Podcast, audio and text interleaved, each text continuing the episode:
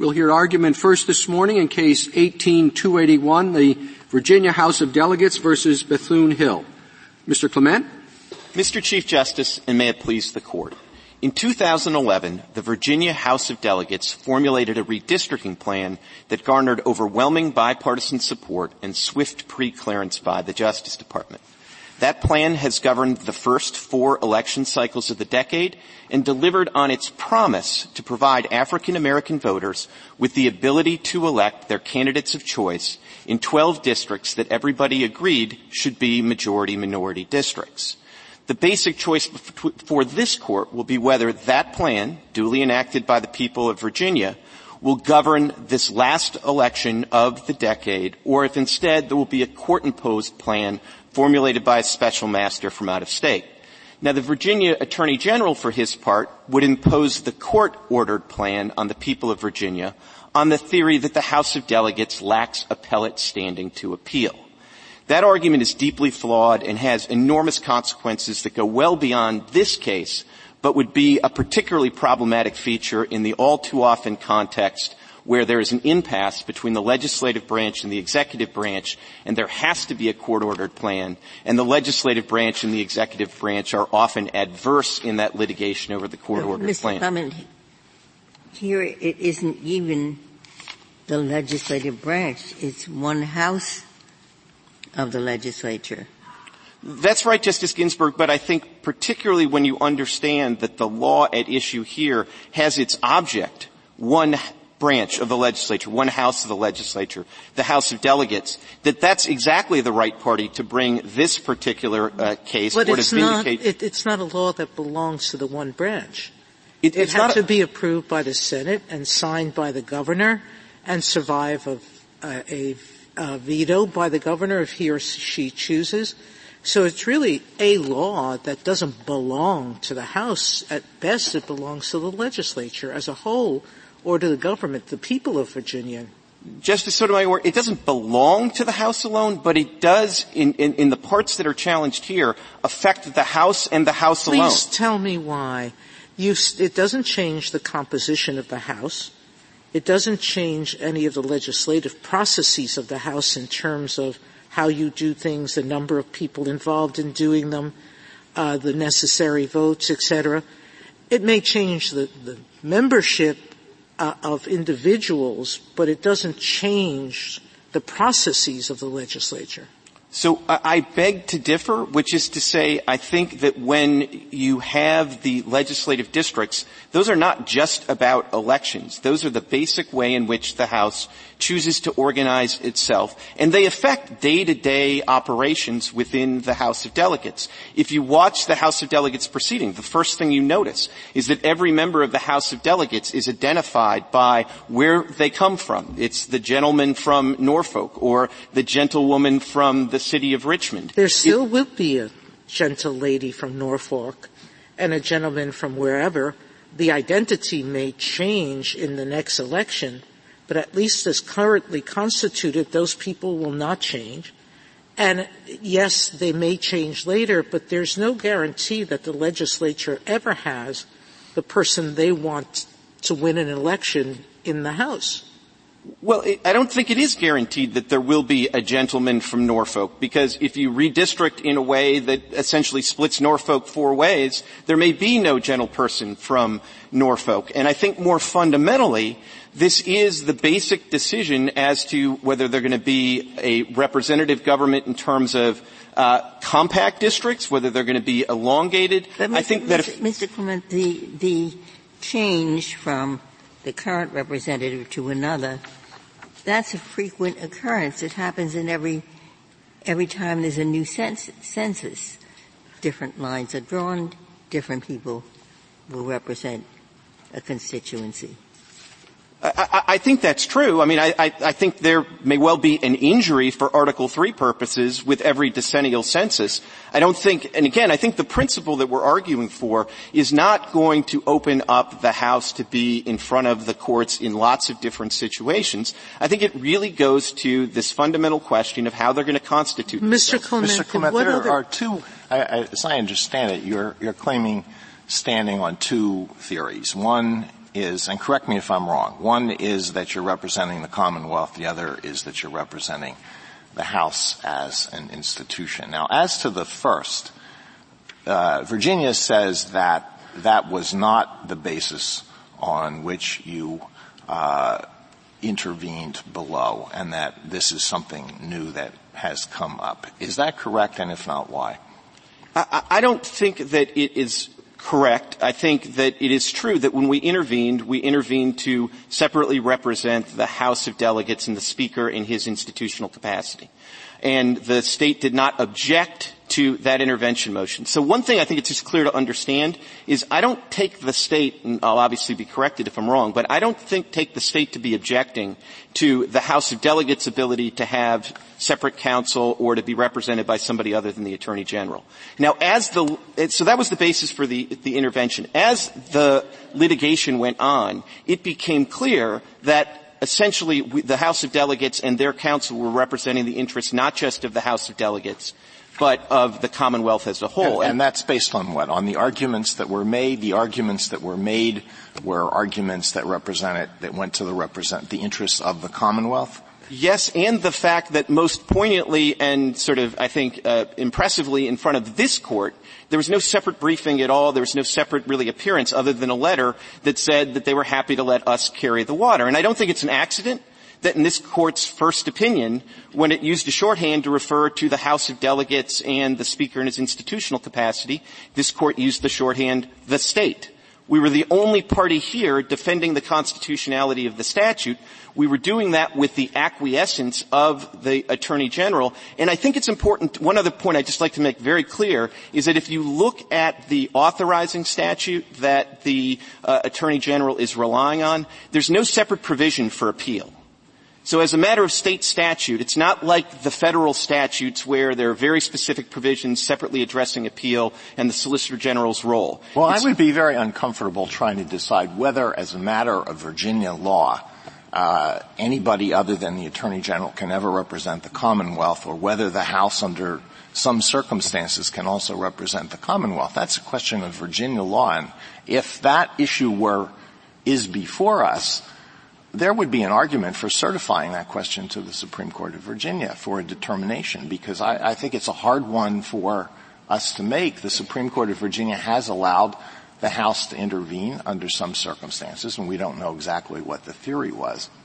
That's true. I think our alternative argument allows you to avoid having to decide that, and I do think it is a straightforward way to decide the standing question, and it is one that is strongly suggested by the Beans case of this Court. Before you go to the alternative argument, on the representing the state, even supposing that you're right, actually it seems that you're right, that throughout some part of this litigation, the Attorney General's office was very happy to have the legislature do most of the work.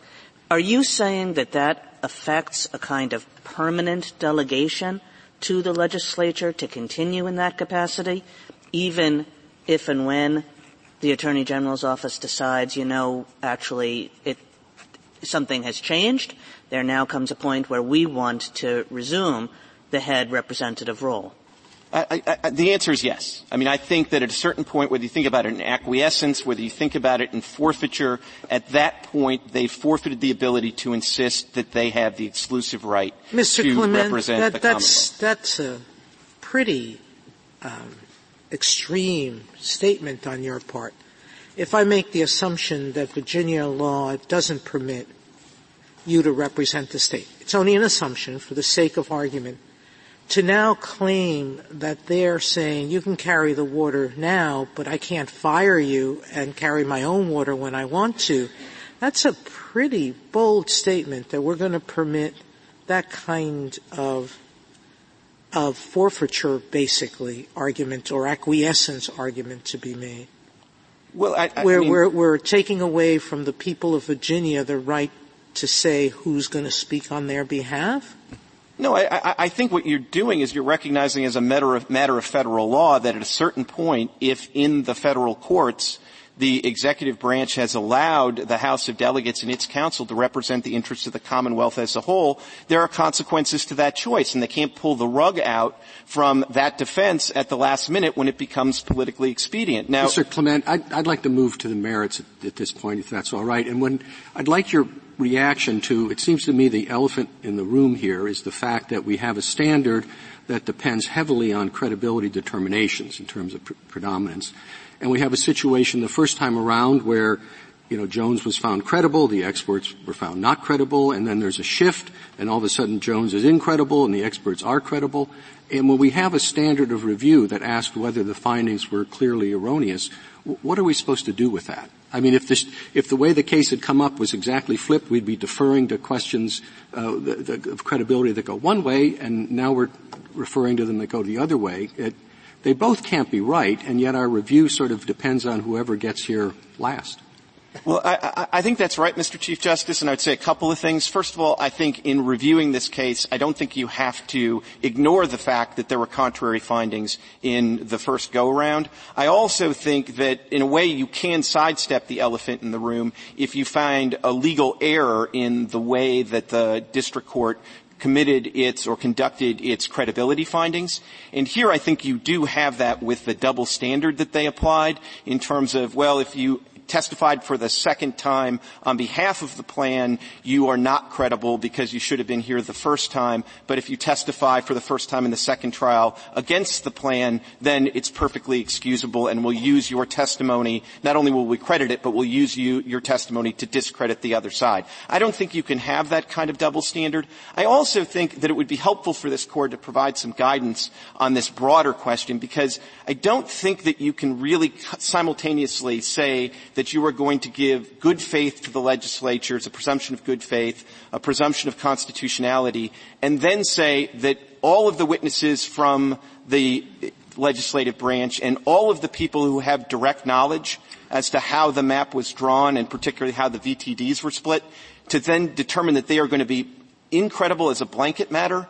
I just don't think you can have them both. I think you end up not giving enough deference. And I'm not saying you could never find the government witnesses incredible, but I think the standard has to be something far more than you see on this record, and I think it would be very helpful if this Court could clarify that as a legal matter. What's the clarification? I'm not so worried about this case, but, I mean, there are hundreds of thousands of trials, if not millions, and a certain percentage of them are reversed on appeal, and they go back for a second trial.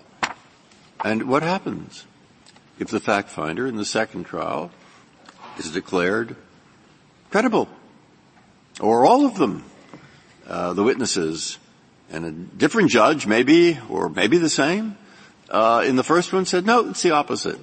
All right, now, there are appellate courts all over the world, in this country, who want to know what to do. So what is it we're supposed to do that's capable of being generalized? I think that was the concern. That is a concern, anyway, that I have. So I would say two things. Just I can think of one thing to do, which is you forget about the first trial. You go through here and you look at it and say, is the determination of credibility within the power of the judge who made it? So I would say two things, both of which are different from what you said, Justice Breyer. I mean, one is, I do think in this kind of second trial context, I mean, I think there's room for sort of a State Farm Fox principle that if you're coming out diametrically opposed, you should at least avert to the fact that you're doing that and have to come up with some slightly better than normal reason to at least explain the change. But the second thing that I think would be more limited to these redistricting cases, and I think it's very important, is when you have a context where the Court has gone out of its way to say that it's particularly important to credit the good faith of the legislatures engaged in a very difficult task, I think you need a heightened standard before you dismiss their testimony across the board. And what you have in this case, I think, is a perfect illustration of it. I mean, the person who was the principal author of the map, everybody agrees, was Delegate Jones. The only person who knows the details of why particular VTD splits was Mr. Morgan. Now, if you say you're going to deem their testimony not just incredible in certain particulars, but across the board, then you're left with Hamlet without the prince. I mean, you're left with a couple of... I see where you're going. I have one other question I want to get an answer from you, because suppose you do get standing. Suppose you're right. No, you're wrong about the first half, which is that suppose that we find they're okay in saying that race was used predominantly. Then we get to the question of, well, was there a good reason for that? And the reason they say was compliance with Section 5. And the court here says, no, it isn't. That isn't a good reason, because what you did is you took a 55% black voter standard and you used it for all 12 districts. Now, they elaborated on that, but that isn't a very good – it can be a little bit more tailored than that. Some districts, yes, maybe. Some districts, no, but the House made no effort whatsoever. They just use this 55% standard for all. Now, what do you say in response to that? So I want to be very responsive to what I take to be sort of a strict scrutiny question. I'd like to take 30 seconds, if I could, on your premise, which we're already past predominance. I would say that before you get predominance and when you ask whether the district court committed a legal error, you have to take a hard look at HD 92. Because they applied the same legal analysis to all the districts. They came out with the same result as to every district. And I don't really think that's what this court had in mind last time in remanding this, because these districts look very different. And HD 92 is an awfully hard district to say that race predominated, because it went from a BVAP of 62.1 to 60.70. So the 55% floor really had no effect on the district. It went from 3 split voting districts to 0 split voting districts, and it became more compact and entirely within the city of Hampton. But if you think, nonetheless, that race predominated even as to HD 92 and you get to strict scrutiny, then I think the problem with the idea that there was a legal error here in using the target developed principally in HD 75 and the other districts, the reason that can't be a legal error is it asks too much of the state legislature in contexts like this, where you're dealing with districts that are all in the same basic part of the state. Maybe that's a Northern Virginia perspective on this problem, but these are all districts that are closely related to each other in southeastern Virginia. But even more importantly, they all have the same basic problem when the legislature's confronting this district, these districts, which is everybody I think agrees that these districts perform very differently in off-year House of Delegate elections than in presidential elections. So you can have the district-specific information about how many people voted for President Obama in these districts, but I think everybody really agrees that what you really need is to look at the off-year elections, because there's much less turnout, and that's where you have a problem with more racially polarized voting. Now, in those off-year elections, the single most important data point would be a contested primary. Because especially in districts that are going to be relatively Democratic, where you really figure out whether or not the African-American voters get to vote for their candidate of choice is in a contested primary. Because that's when you have an African-American candidate of choice going head-to-head with a white Democrat. And and that's why there aren't that many of those. There's only 2 or 3 of those in all of these districts over the decade that precedes the redistricting. And the one that everybody was focused on and seemed to basically agree was the best indicator of that was in HD 75. It was a contested primary election in 2005. And in that election, they determined that you needed a 55%. Well, I'm not sure I understand your answer, Mr. Clement, because if there's one thing that we've made clear again and again, it's that the analysis ought to be district by district. And for sure, as you say, there might be things that many districts or some districts share. And you would be prudent to look at those things that they share and to say they share them. But there are also things that the districts do not share. And I thought that what we have asked of legislatures is that when they do this, they look at a particular district and they do something, they explain themselves with respect to that particular district. So if what they do is they say, well, this shares a feature of HD 75 and that would push one way, but on the other hand, it may not share another feature of HD 75. I mean, that's the kind of analysis I would think that we've called for, rather than just saying we've done it for HD 75 and, gosh, they're all in the same part of the state. That's enough. Well, Justice Kagan, I don't think it was quite that cursory, and there was some other information from other districts, But I think the critical thing is there was a consideration that all these districts share similar problems in not having – it's not like there was this rich, robust data set that they ignored, because they all share the problems of the same dynamic, and you don't have voter registration information by race in any of the districts. So that's another challenge. And so they looked at what they had and what they could go by, and then they extrapolated. And it's not like the record is bereft of evidence that the same principles applied in different districts. Well, I point you to — it is odd, Mr. Clement, that you say they didn't have voting records, because 95 is next to 92. And what the district court did there was to look at both individually and then their impact on each. You said we should look at 92, that stayed more concentrated. But the district court said you can't look at that. You look at that, but you have to look at it in combination of the purpose it served. And the purpose 92 served was to impact directly 95, because they took the blacks from 92 to make more blacks in 95, and they did it in a way that they drew lines in the middle of a street with black houses on one side and white houses on another side. It's hard for me to imagine how race isn't predominant when they're getting down to the nitty-gritty on the basis of what side of a street you live on. I don't know what compactness means when you use a line split of that nature. I don't know how you can look at that and not think that race predominated.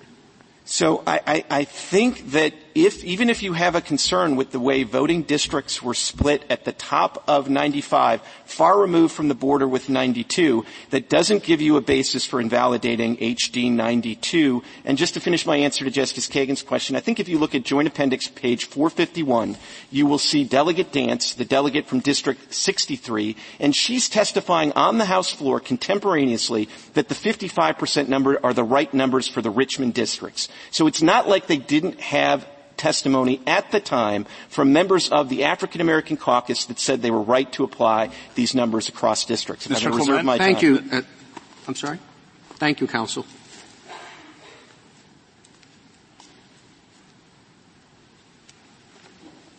Ms. Ratner? Mr. Chief Justice, and may it please the Court, I have 2 points on standing and 2 on the merits. On standing, the House as an institution isn't harmed by changes to individual district lines.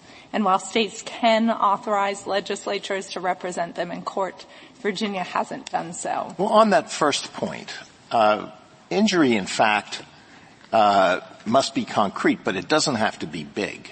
That's correct. If something causes me the loss of $5 or causes me to expend an hour that I would rather use for some other purpose, that's injury, in fact. Is it conceivable that this does not have even that kind of an administrative impact on the House of Delegates? I think so, Your Honor, because what we're talking about here is potentially an effect for current incumbents in their capacity as candidates for re-election prospects. And so we're not talking about the current House having any injury. The House, I would think, is agnostic as to which individuals are selected. It's hard for me to believe that doesn't cost them one dime. I mean, maybe they publish a map showing the current districts, and they'd have to publish a different map. Maybe they have to print new stationery. Maybe they have to print new labels for offices or for the desks of the delegates. And injury, in fact, as I said, does not require a lot of injury. It has to be concrete, but it doesn't have to be big. Well, at a minimum, though, Justice Alito, it requires evidence of that injury, and all that we have from the House here is a statement of what this Court described in Whitman against Person Hubbala as a non-obvious sort of injury. That's not sufficient to support standing unless there's evidence or affidavits saying just those types of things. Well, when were they supposed to do that? At what point was their standing challenge so that they would have an obligation to come forward with evidence? You know, it's a little bit unusual given that this standing issue first arises with respect to this appeal. They could have introduced evidence when they intervened, and I would think at the latest the standing issue was challenged with respect to seeking a stay, I believe, in July, and so there could have been some evidence introduced at that point. So suppose that you're right that the legislature has no interest in who is going to represent each district. But I understood Mr. Clement to be making another argument, which is the legislature does have an interest in representational processes working correctly, and that what something like this does is it confuses the representational process. It essentially blurs lines of accountability because nobody knows who it is that they're supposed to be representing. Are they supposed to be representing their old constituents, or are they supposed to be representing their new constituents? So there are divided loyalties, there's blurred lines of accountability, and that all of that is actually integral to the way a representative institution is supposed to work, and such an institution ought to take an interest in those kinds of things.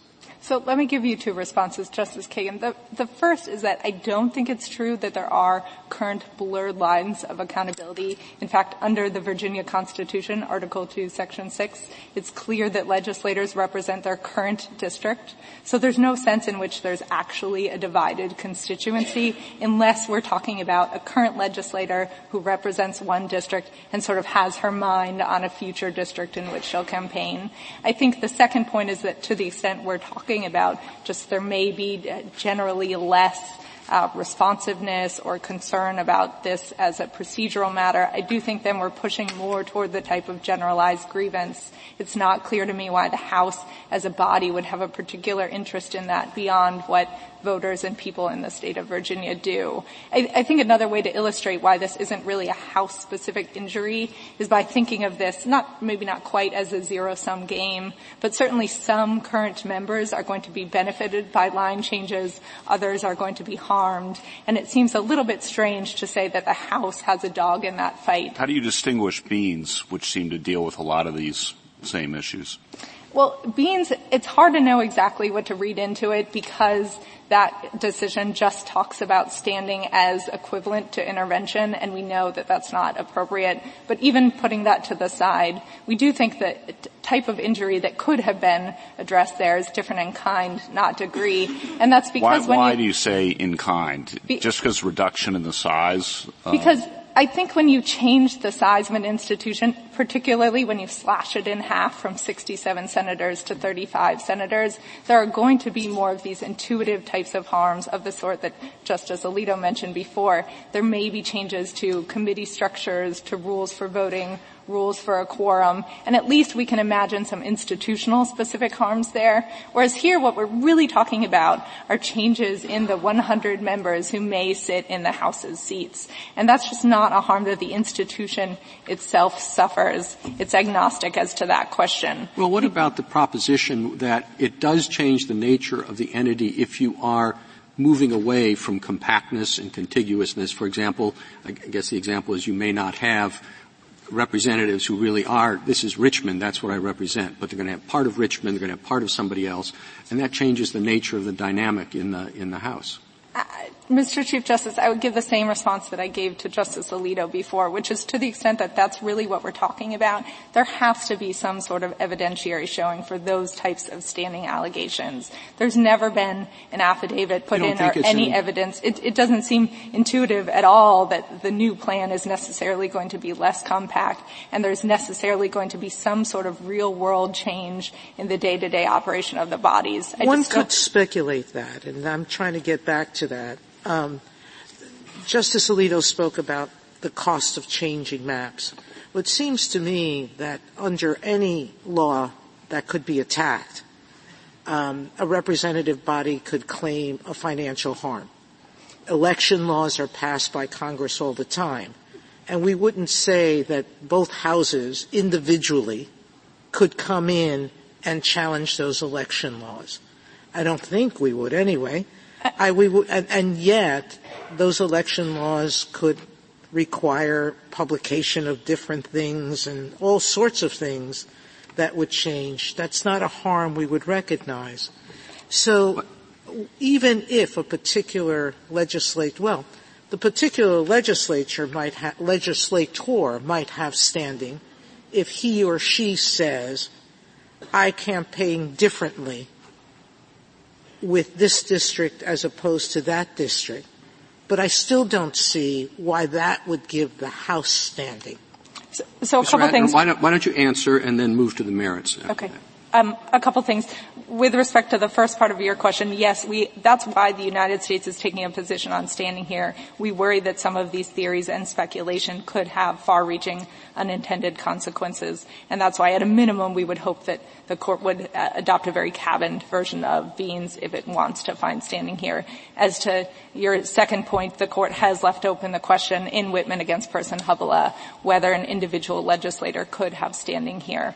Turning to the merits, we think that the district court committed legal error here. It applied across-the-board significance to a racial target that really had varying effects on these districts. And we think that it didn't sufficiently discuss non-racial motives for why. This is being said in a very generalized way, but this is a very long and carefully reasoned opinion. Every single district the judge addressed, and it wasn't an overall statement about this 55 is the only thing I'm relying on. He went through every single individual district and pointed to problems with that district. I understand that. And with facts that I shouldn't say he, it was a panel, that they found convincing. I understand that. How do we get past clear error? So, Justice Sotomayor, we think there's a legal error here, we haven't gone on to discuss the clear error question. And I think that's most clear seen pages 83 to 84 of the jurisdictional statement appendix is where the Court says these are all inextricably intertwined. They all apply a 55% threshold. And if you compare that to footnote 25 at page 34, that's where the Court relegates the House's expert on traditional districting criteria. And we think that imbalance really was borne out with some of these districts, like District 92, which the House has already mentioned. District 69 is another example I would point the Court toward, where there's discussion. I grant you there's discussion in the district court's decision of here are a few different precincts. We could imagine racial motives for these, but the opinion does not talk about the clear non-racial motives in that district, moving the district up to align with the James River, making it more compact, making it more Richmond-centric, and that's not the predominance analysis that this Court has called for. Thank you. Thank you, counsel.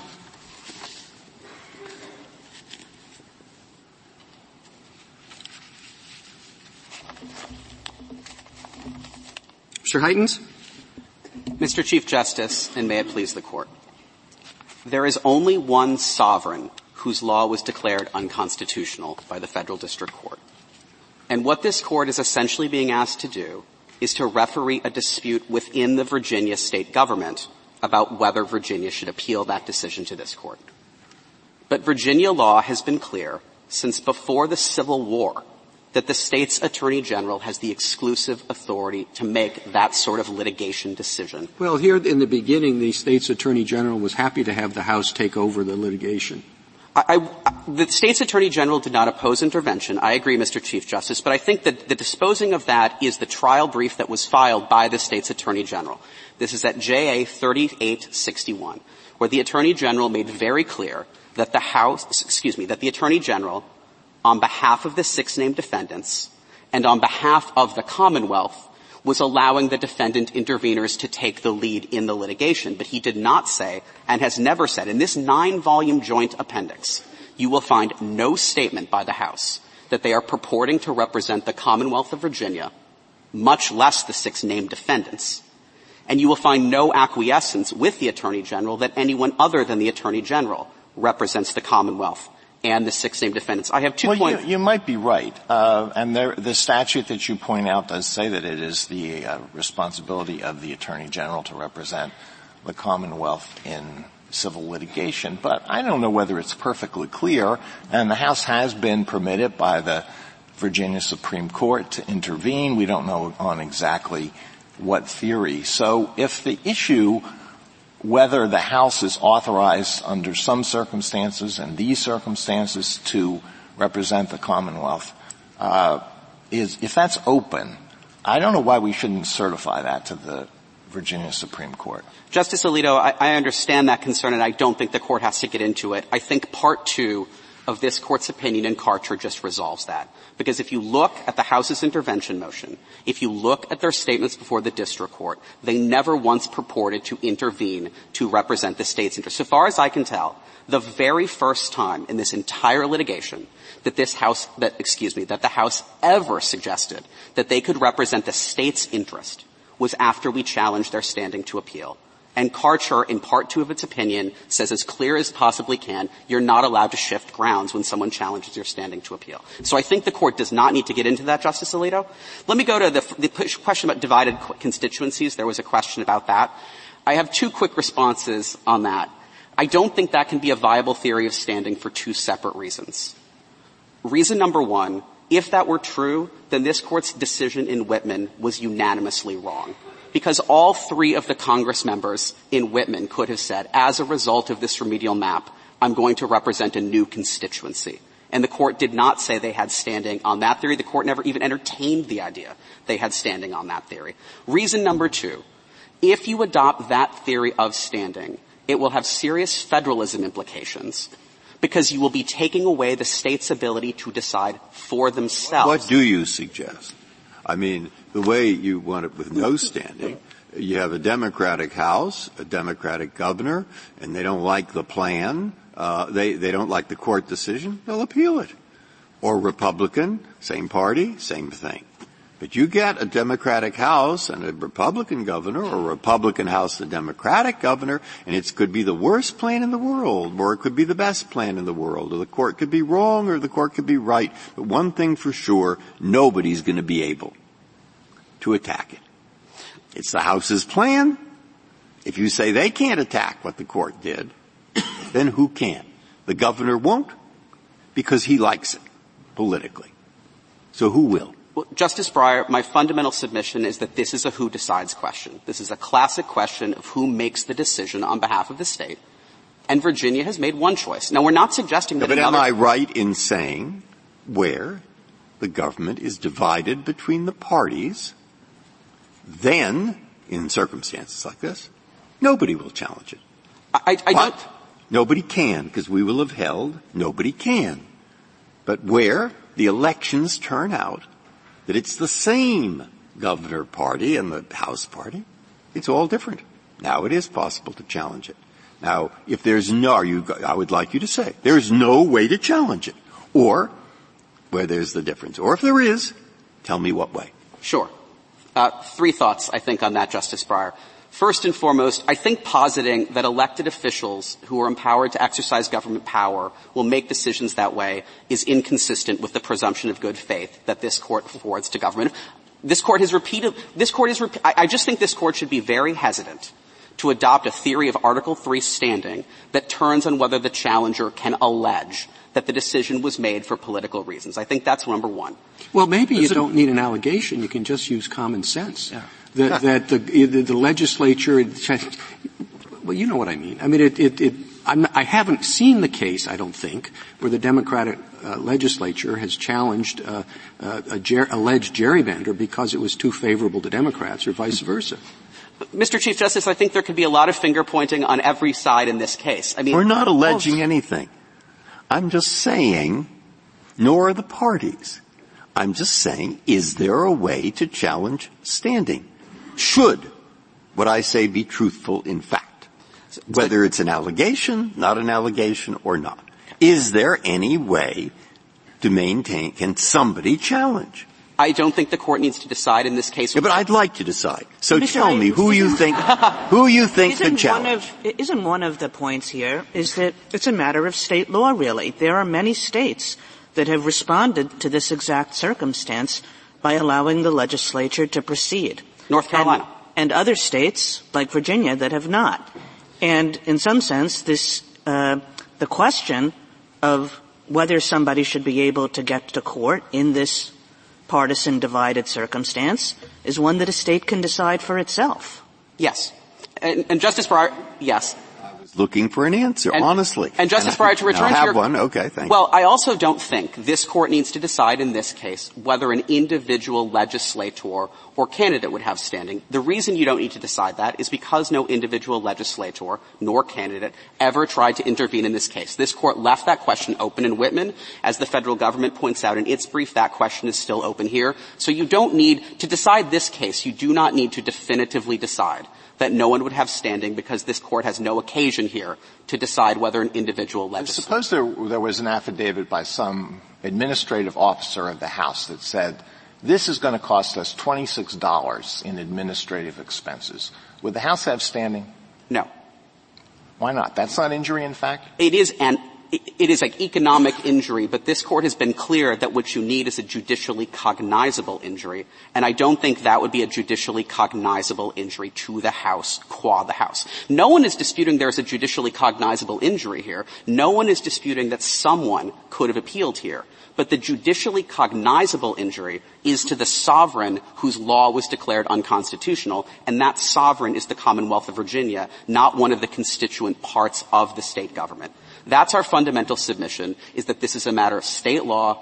Virginia has a state law. So then you're really not talking about injury in fact. You're talking about some other limitation on, and I can understand it. It's coming from someplace else, but it doesn't have to do with injury in fact. Well, Justice Alito, I've understood the judicially cognizable injury to be part of the injury in fact inquiry, that this Court has said it's not just enough to have something that could be described as an injury in general. It has to be a judicially cognizable injury. And my view would be that's not a judicially cognizable injury to the House of Delegates apart from the Commonwealth of Virginia. What do we do with Beans? If I were a lower court judge, I would think Beans is controlling. So are you asking to overrule Beans, distinguish it in some way? What? Justice Kavanaugh, we are not asking you to overrule Beans. We're asking you to say two things about Beans. The first is to recognize that if Beans is still good law, it, along with United States versus Scrap, which was decided 1 year after Beans, is the outermost limit of standing that this Court has ever recognized. And that its reasoning, the reasoning of Beans itself, which is limited, I admit, has been squarely repudiated by this Court's subsequent decisions. I'd say that's thing one. Thing number two is to say that Beans is fundamentally different because altering the size of the body affects the structure and nature of the body in a way that redrawing lines doesn't. Let me give you a concrete example. Under the Virginia House of Delegates' current rules, all committees have 22 members, and a person can only be the chair of one committee.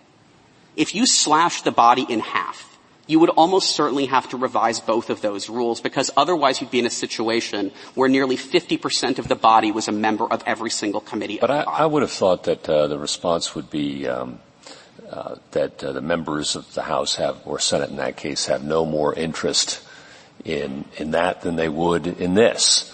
That the people get to decide how big their house is and what lines are drawn. Matt. Sure. Again, Justice Gorsuch, I think Beans is at best the outermost limit of this Court's standing jurisprudence, and our fundamental submission is you should not extend it from the very specific situation presented there to the much more common situation presented here. Thank you. Thank you, Mr. Hightens.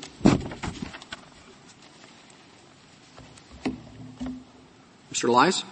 Mr. Chief Justice, and may it please the Court, it is not in dispute in this case that the Commonwealth of Virginia adopted a one-size-fits-all 55% racial rule that had a direct and significant impact on the drawing of district lines in each of the 11 challenged districts.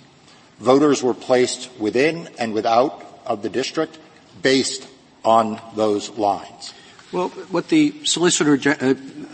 federal government solicitor general says is that you're right, but it was too extreme, that they didn't look at other factors that had to do with the redistricting, but sort of the flip side of the prior error, that they just looked at the Court was wrong in reviewing it to simply look at that same statistical figure.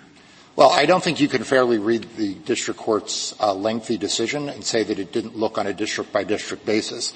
Obviously, to use a phrase that, Mr. Chief Justice, you used, the elephant in the room in this case has been the 55% rule. So it would be odd for the for the opinion not to address that rule at the outset, but it did, in fact, do a district-by-district analysis. Well, I actually had a different elephant in mind, which is the fact that the prior judicial panel found, A, B, and C credible, and D, E, and F incredible, and then the different panel found the exact opposite for the exact witnesses. And that, I understand as a basic element, if you're looking at a case, the clearly erroneous standard applies, but it seems an awkward position for us to be in saying, well, these directly 180-degree findings are clearly or are not clearly erroneous, when we would have found the exact same thing the other way if that panel had been before us. So I'd offer two answers to that, Mr. Chief Justice.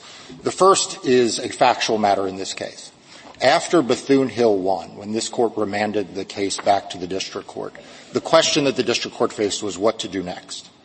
It was at the insistence of the appellants in this case that the record be reopened and that further testimony be heard. And, in fact, if you look at ECF 146 Note 4, the reason they gave why the record needed to be reopened was so that the new judge who had been assigned to the three-judge panel could hear witnesses and make credibility determinations. So it is an odd circumstance indeed for my friend to now be suggesting that having urged and successfully, over our objection, I might add, reopened the record so that the new member of the panel could hear credibility determinations to now be complaining about. Right. No, but I understand. But whether or not that's significant depends on how much weight you give to the new evidence. But, I mean, the reality is that everything Jones said was the truth the first time, and now everything he says the second time is not. And well, it just seems to me that it strikes me as a little awkward to apply the very deferential, clearly erroneous standard when you've got this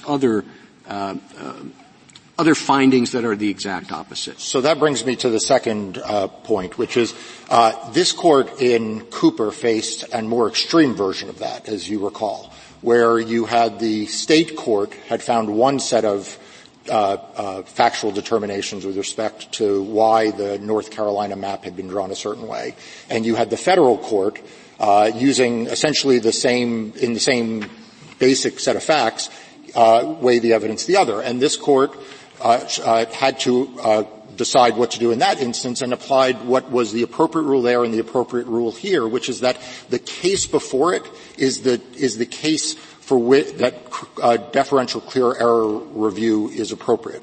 These three judges had the benefit not just of the evidence in the second trial, but the evidence in the first trial. So who was in a better position to adjudge whether Jones was credible?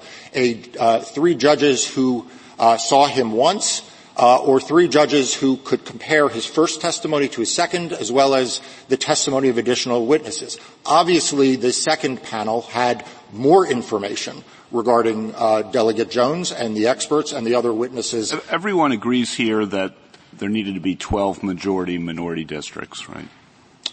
We agree that there were 12 majority-minority districts under the benchmark plan and under Section 5. So I'll take that as a yes. Well, they had to do a functional analysis, Your Honor, and what that meant is that they needed to prove that there was not retrogression. Right. Whether retrogression would leave them at 50.1 or 49.9 is part of the inquiry that would have been done. If you have to have a majority-minority district, and I thought it was also widely agreed that a bare majority would not be good enough for any of these districts.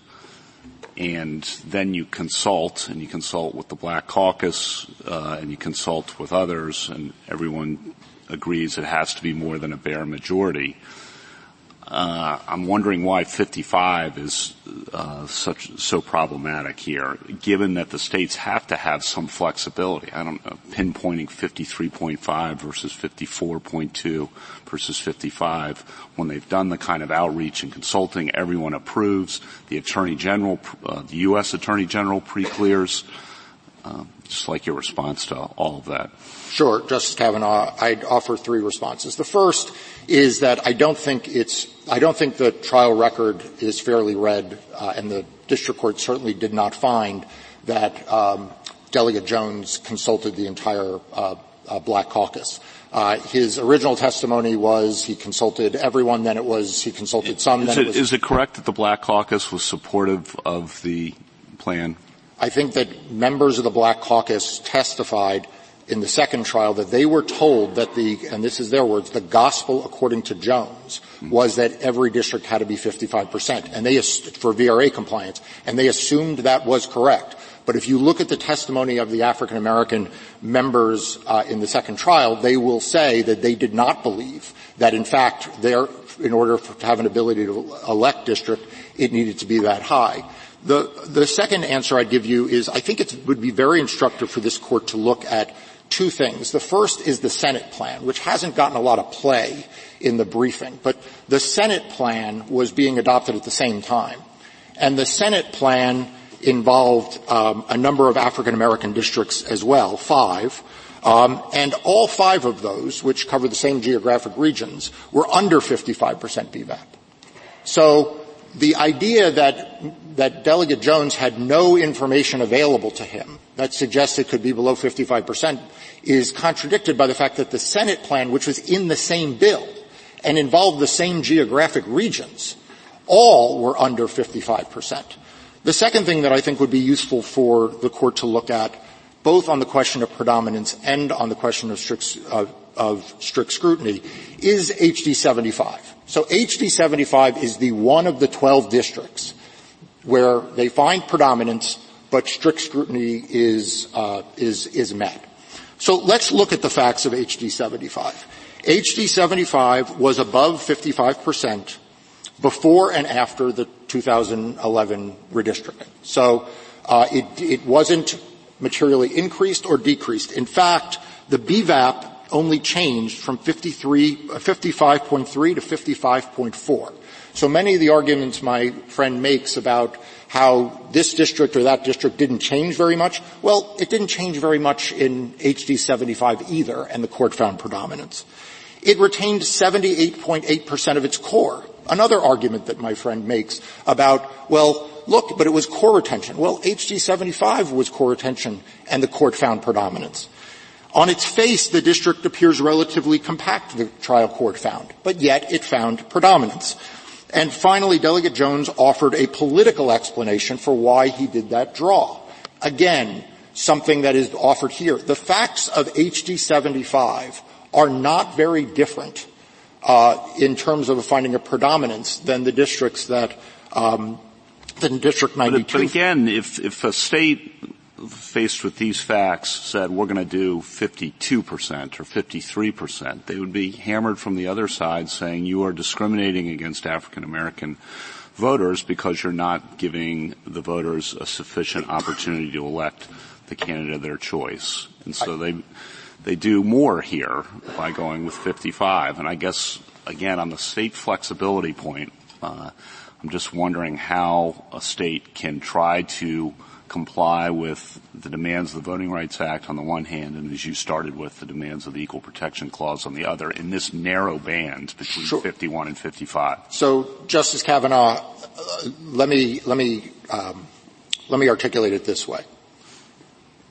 If the state creates a 55% blanket rule because of how African Americans in a rural area vote on the border of North Carolina, and then generalize that to urban centers throughout the Commonwealth, then it has engaged in racial stereotyping that triggers strict scrutiny.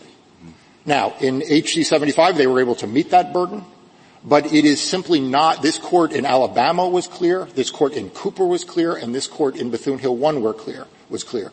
If the state engages in that kind of one-size-fits-all mechanical floor or mechanical trigger, then strict scrutiny applies. Now, could I make sure I understand what you're saying, Mr. Elias? Because what I've understood is that the flexibility that Justice Kavanaugh is talking about is critical. And Alabama talked about this, and Cooper talked about this, but it's critical at the it's critical at the point where you ask whether the Voting Rights Act has provided a sufficient justification for the state to get over strict scrutiny. And there, you know, we don't expect the state to actually have the exact number. But it's not relevant to the point of whether race has predominated in the first place, is it? No, Your Honor. I've been assuming predominance. So. Oh, I'm sorry. Then I misunderstood. So on strict scrutiny, look, the truth is that all the state of Virginia had to do was come in with a good reason.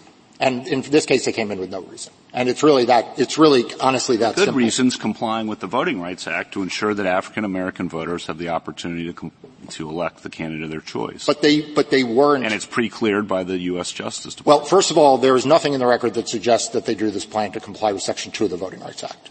The sole argument in the record was that it was necessary to comply with Section 5 of the Voting Rights Act. And that case is Alabama. Alabama already said that a misunderstanding that you need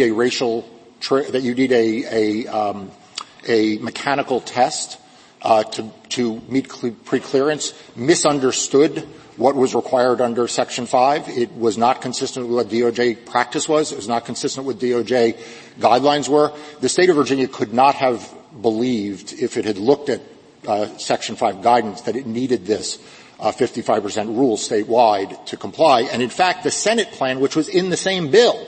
Well, DOJ pre-cleared it, though. DOJ pre-cleared it, but DOJ was not charged with looking at whether it was a racial gerrymander or not. They were solely charged with looking at whether or not it retrogressed. The Alabama plan had been pre-cleared that was struck down by this court. Mr. Elias, if I could go back to the predominance inquiry, one of Mr. Clement's arguments, I think, is something like, well, if you have this 55% non-negotiable target, that might be evidence for all districts, but it doesn't get you over the bar for all districts.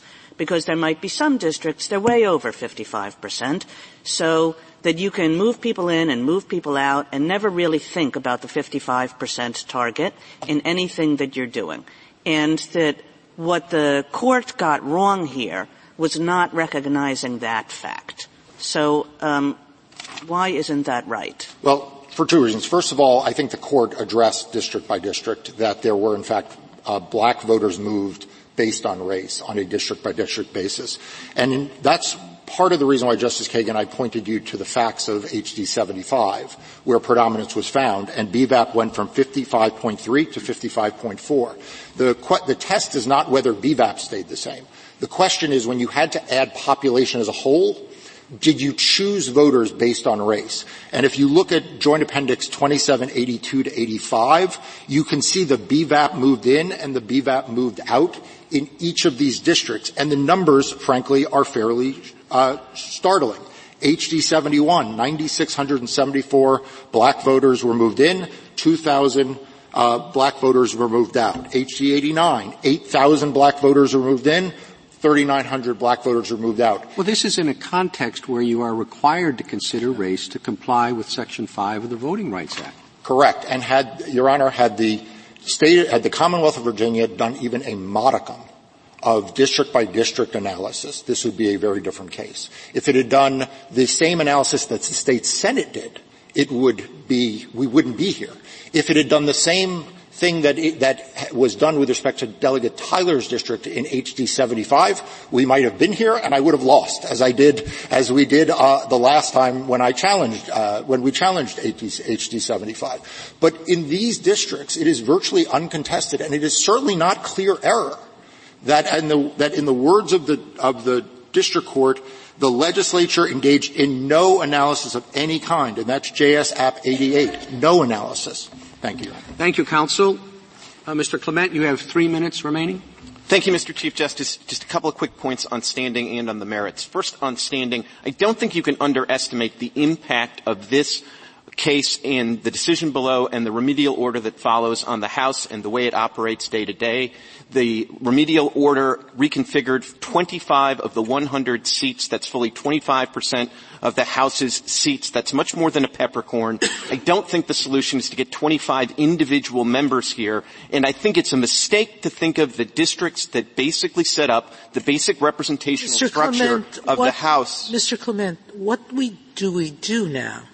If we rule in your favor and say that every House that creates a plan has standing, we invite complete discord in a state over who represents the interests of that law.